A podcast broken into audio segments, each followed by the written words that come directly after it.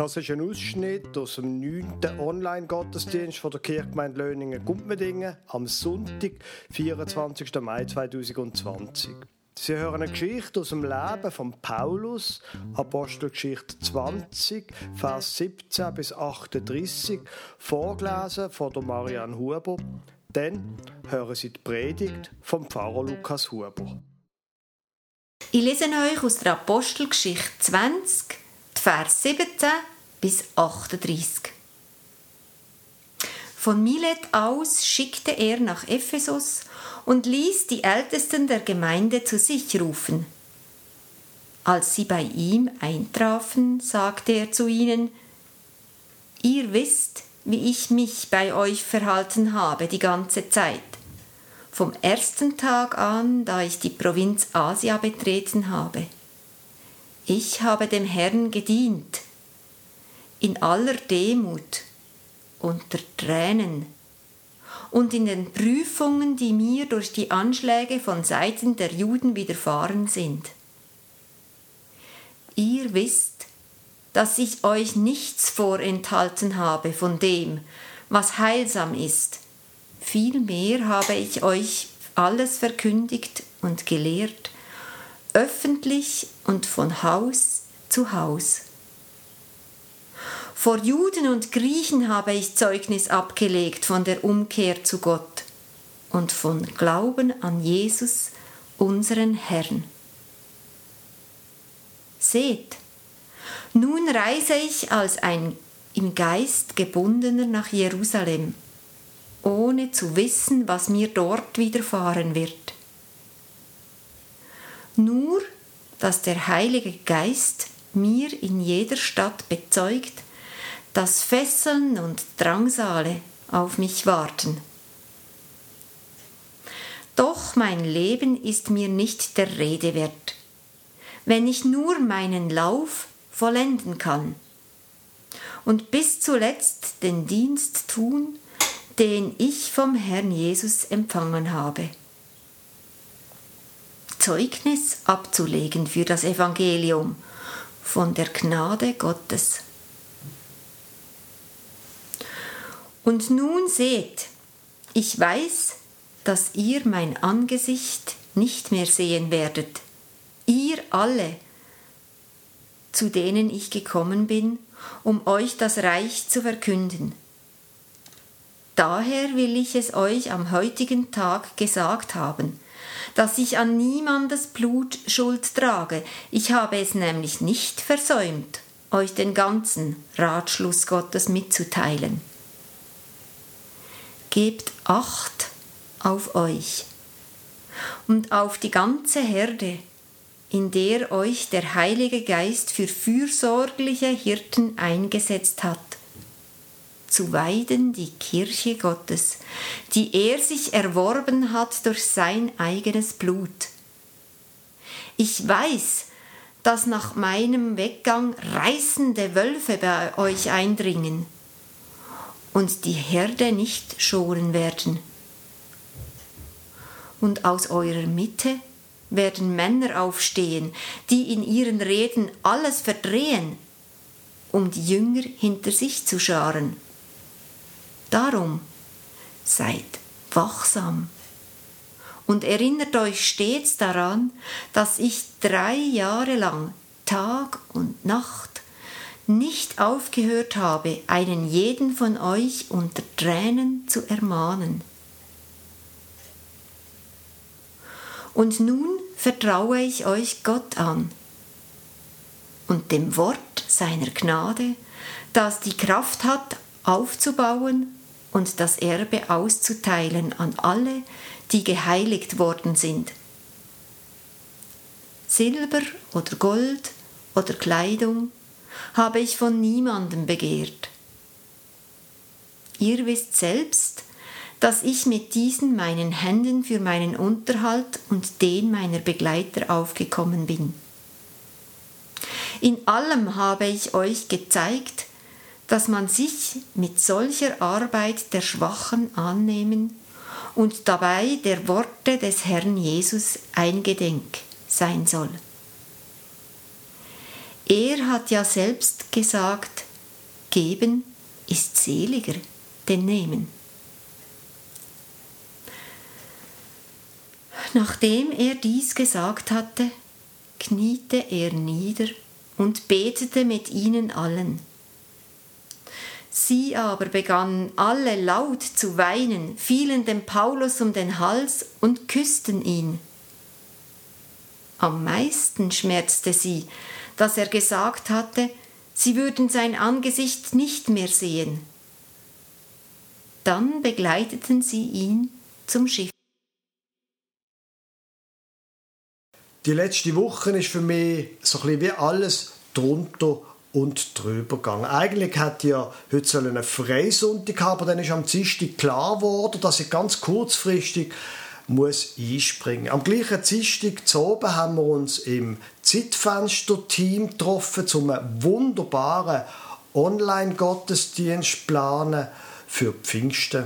Und ein paar Stunden später, am Donnerstagnachmittag, hat der Bundesrat gesagt, ja, an Pfingsten können wieder öffentliche Gottesdienste stattfinden. All das, was wir geplant haben, ist schon wieder Makulatur gewesen. Am Donnerstagmorgen bin ich ganz früh aufgewacht und bin den ganzen Morgen, am Ufer ist das bin ich den ganzen Morgen wie geschlagen auf dem Sofa gelegen, völlig kaputt. Erst nach einem langen Mittagsschlaf am Donnerstag konnte ich mich dann aufraffen, um jetzt zu planen, was das alles für uns bedeutet, für mich und auch für uns als Kirchgemeinde. Ich erzähle Ihnen das nicht, damit Sie irgendwie würden Mitleid haben mit mir. Das ist nicht nötig. Ich erzähle Ihnen das, weil ich selber von mir beeindruckt bin, wie mir das unter Druck setzt, dass sich Sachen so schnell ändern. Dabei eigentlich hat sich ja gar nicht grundlegend geändert. Ich bin immer noch angestellt, meine Familie ist nicht in Gefahr gewesen, und gleich, dass ich da wie eine Art nicht mehr über meine Zeit verfügen konnte, dass ich nicht mehr planen konnte, das hat mich emotional stark unter Druck gesetzt.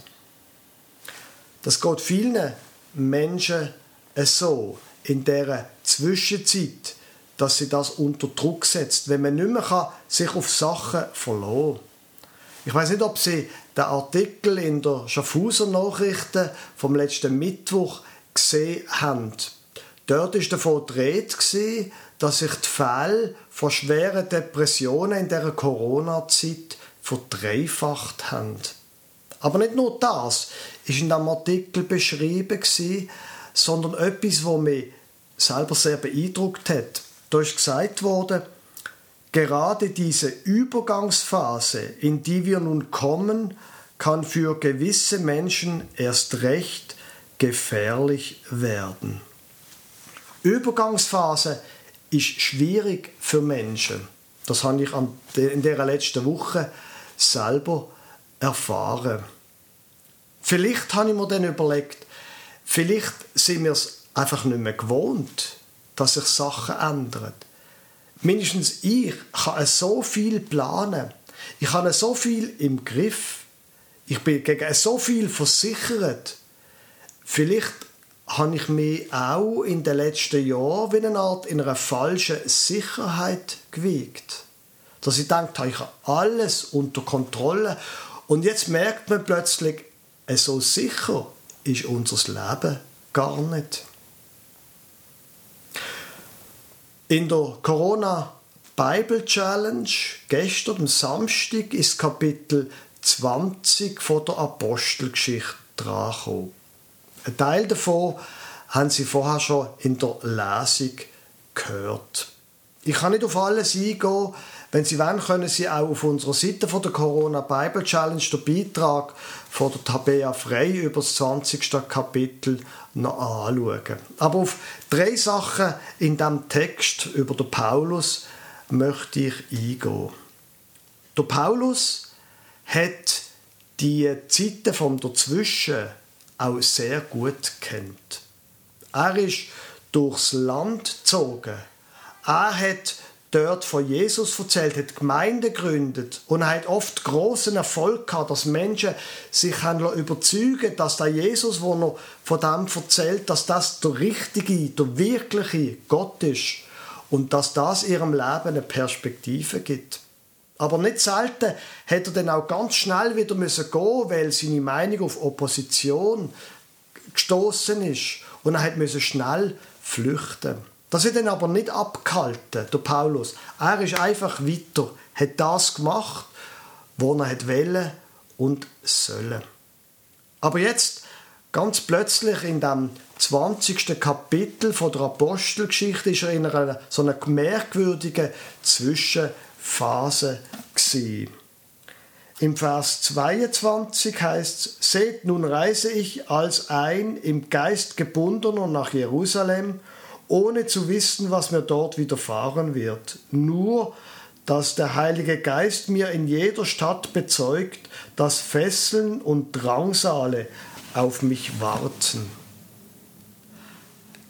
Ich weiß nicht, was mich da erwartet. Ich weiß nur, es wird nicht einfach sein, sagt er.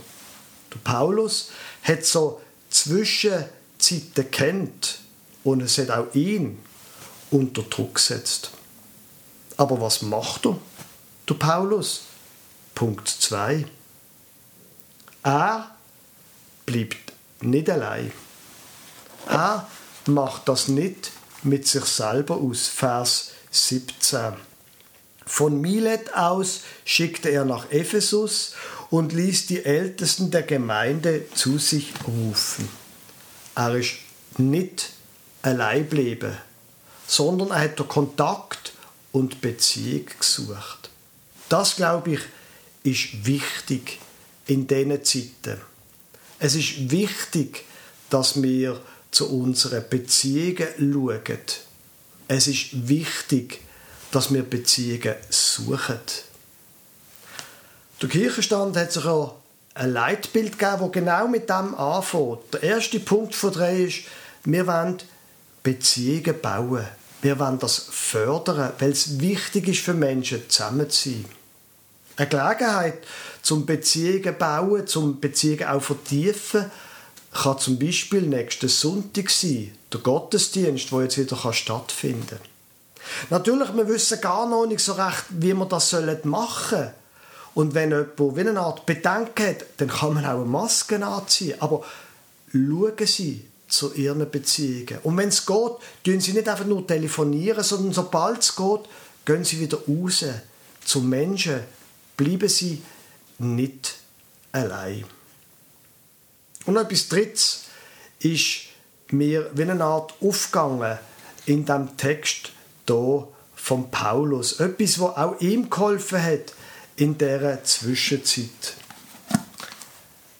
Im Vers 24, wo er gerade gesagt hat, eben, dass er spürt, wie dort in Jerusalem könnte schwierig werden, sagt er, doch mein Leben ist mir nicht der Rede wert, wenn ich nur meinen Lauf vollenden und bis zuletzt den Dienst tun kann, den ich vom Herrn Jesus empfangen habe, Zeugnis abzulegen für das Evangelium von der Gnade Gottes. Der Paulus schaut weg von sich. Selbstbezogenheit ist eine grosse Gefahr. Und wegschauen von sich selber kann helfen, gerade in so Zwischenzeiten, in Druckphasen. Für was bin ich da? Bin ich dazu da, dass es einfach mir gut geht? Oder habe ich einen anderen Auftrag? Am letzten Sonntag können Sie immer noch nachschauen, ist genau um diese Frage gegangen.